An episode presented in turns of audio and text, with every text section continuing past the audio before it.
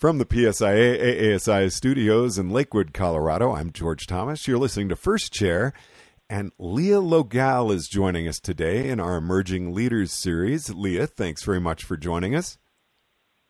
Thank you for having me, George. I'm stoked to be here. Well, Leah, tell us a little bit about yourself and how you got, first of all, interested in snow sports. Well, growing up in Florida and Texas doesn't really lend itself to uh, being involved in the snow sports industry. But uh, as a teenager, I ended up, my parents took us on a few uh, ski and ride trips, and I got hooked.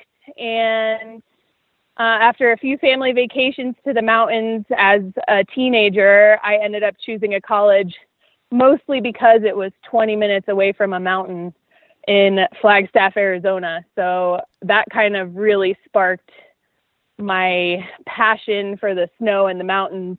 And then directly after that, I got an opportunity to come to Tahoe and learn how to be a snowboard instructor. And it was all over after that. It's been 14 years now, and I can't imagine any different direction my life would have taken. I love it. Now, did you have any surf experience growing up in Florida? No, because we spent most of our time on the Gulf Coast, which, if you've ever been there, is like a giant uh, water body full of bath water. There's not a lot of big waves. Uh, I did do some wakeboarding as a kid, but never was really a skateboarder. Didn't really have friends that did many board sports.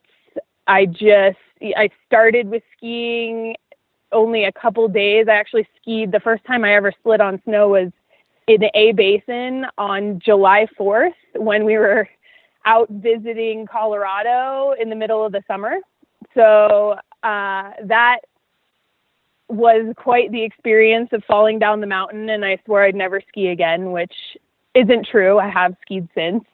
And um, then a couple years later, we went again to the mountains, actually in the winter, and I picked up a snowboard and loved it, even after uh, fracturing my wrist on my first snowboard attempt. Well, we're glad you stuck with it. now, you bring yeah. up an interesting topic. I kind of want to digress just a little bit, but you know, we speak with people who grew up in snow. They've skied all their life or snowboarded all their life. Yet here you are from uh, the southern states, Florida, Texas, skied just a little bit, snowboarded just a little bit as you were growing up. How do you feel that affected you later on as it, it wasn't just a big part of your life and that snowboard wasn't always attached to your feet? Well, I, I think being separated from it in that way and just getting a little taste here and there was, you know, really kept me interested.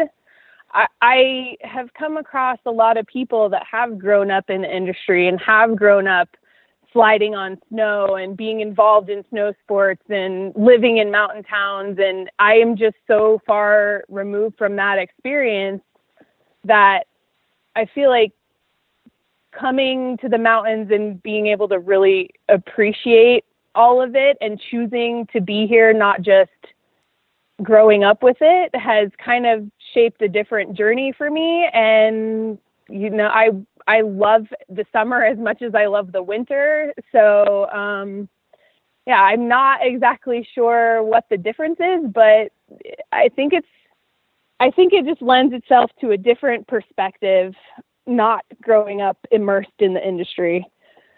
Now, I'm assuming you went to Northern Arizona up in Flagstaff. Yes, I did. So you were studying, going through school. What were what was your major? Um, I bit off a really big major when I when I uh, chose the college. It was partly because of the mountain, but they also had a good astronomy and and physics program, and that's what I really thought I wanted to study. But it turns out uh, college calculus is a giant roadblock for my brain. So I ended up moving into psychology and ended up graduating with psychology and criminal justice and then you had so. the opportunity to go to Tahoe. What was that? The catalyst for that was my father, actually, and I think a little of it was the living vicariously through my daughter. He actually moved to Tahoe in 1977 and spent a little time here. But um, he called me up, and his college buddy had a cabin up here that he wanted was looking for someone to rent. And my dad thought, "Wow, you have this." eight months off in between because I graduated. I did four and a half years. So I graduated in, or was graduating in December.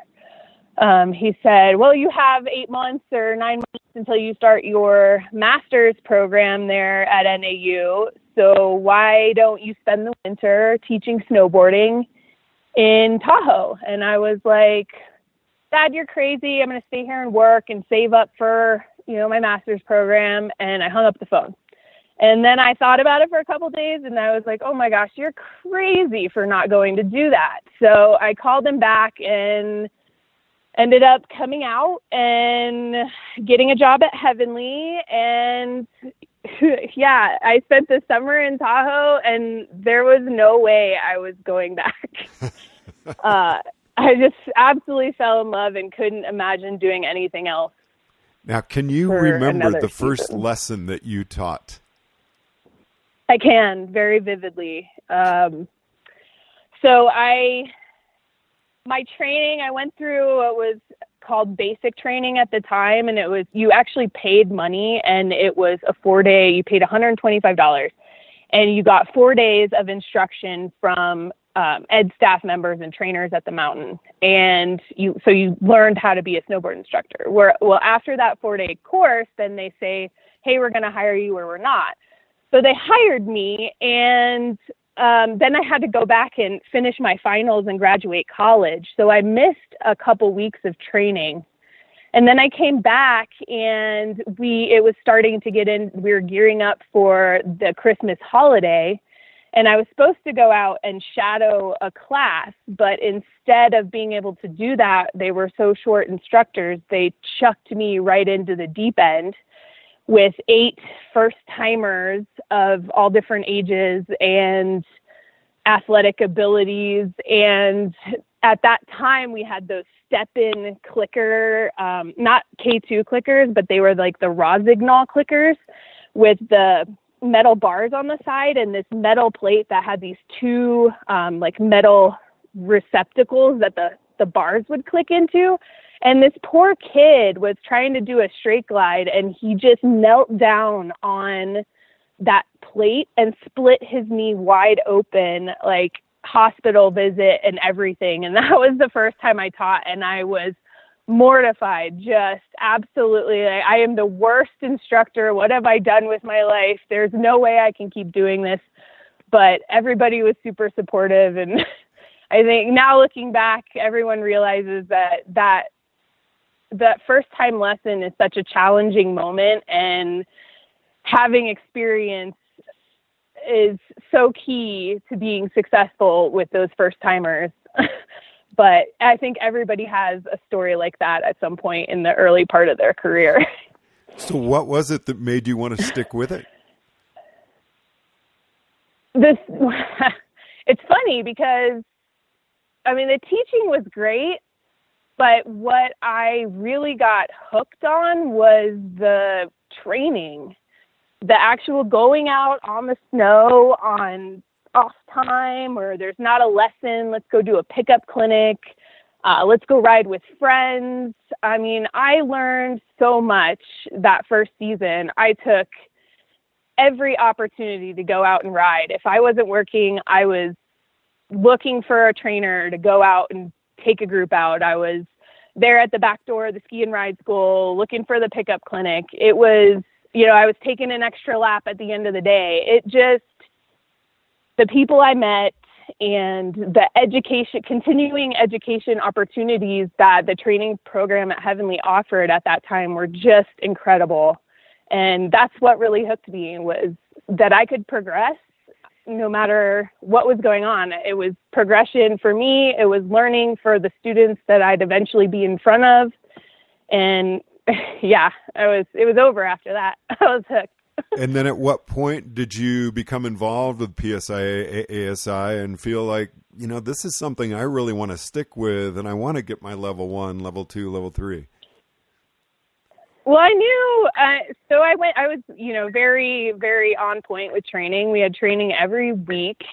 I went to every single one, and we had an amazing group that year. So I got my level one my first season.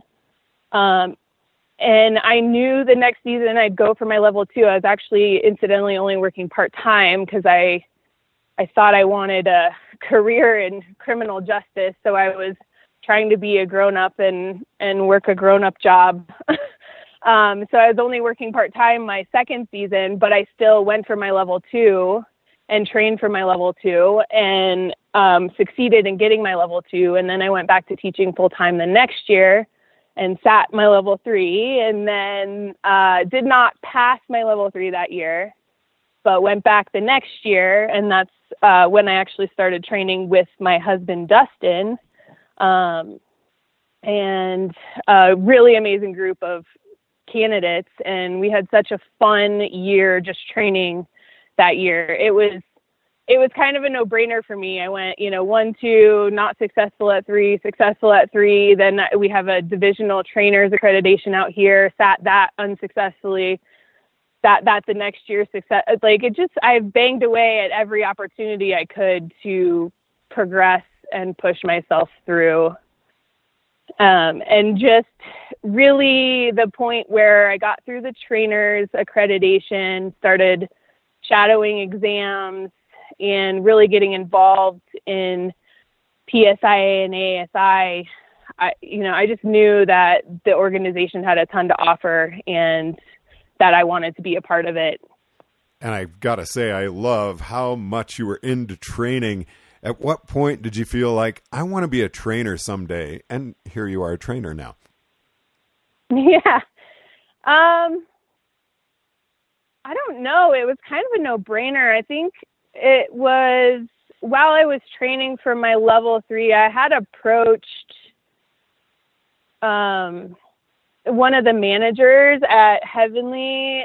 So I was just a level two, and I had run into some other level twos and even level ones through the you know sitting exams and training for exams um, that worked at other mountains, and they were training other staff. And I felt like I really had a lot to offer in the training realm. And I approached that manager and asked, and, and Heavenly at that time just had such heavy hitters on the training side that they really didn't need uh, lower level certified people training staff. They had a lot of really highly certified instructors and what very experienced, wonderful trainers part of the reason why I stayed at Heavenly for so long was how amazing the training program was.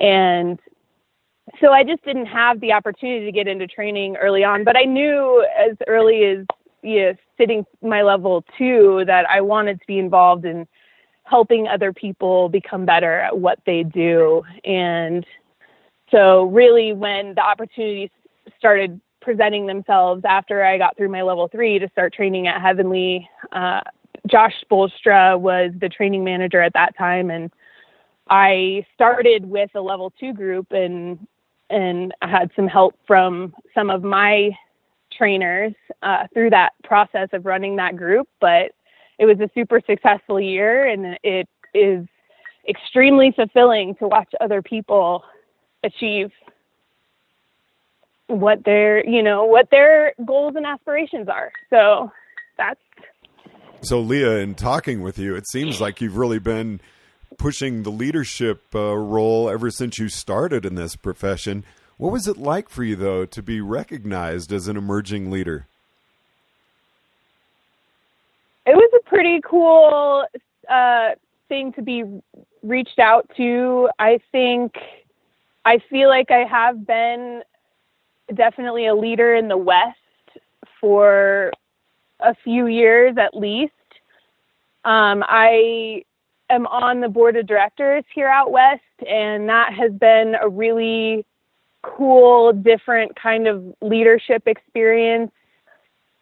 for me, um, I think just having national reach out and recognize people out in each division, and I think that's happening more and more now. Under, uh, I think Nick Herron has just been an amazing leader himself, and that's really creating a groundswell of amazing leadership in this organization across the country and across all all eight divisions in national. It's been really cool to see what the organization is doing to highlight people and leadership and you know what everybody's doing out there to make our industry and specifically instruction and training better for all of our membership and every single guest that comes to the mountain. Well, Leah, I really want to conclude with a question that I'm asking all of our emerging leaders, and that is what is a suggestion that you can give us, the membership, as instructors, to make us better teachers this coming season? Well, I would say reach out for information. Um, if there's something you're not getting, if there's something you need, there is amazing people everywhere across this country in this organization that are willing to reach out and help. And I, I am a huge proponent of seeking information and finding ways to grow yourself and take ownership of your development. And I think the amount of resources we have throughout the industry, throughout the organization, and even outside of the organization uh, in psychology, kinesiology, it's there's so much opportunity. So if there's something you're not getting, if there's something that you need, reach out and find it. And there are a ton of willing people to help you out. I'm here all around. Like I will be there if you need anything. Holler at me. Uh, every anyone can get in touch with me. So if there's someone out there that needs something, I I would love to be able to help help you find it. Well, emerging leader Leah Logal, thank you so much for sharing with us today on First Chair. Absolutely, George. Thanks for having me, and cheers to the 2018 2019 season. I'll see you guys out there. From the PSIA AASI studios in Lakewood, Colorado, I'm George Thomas.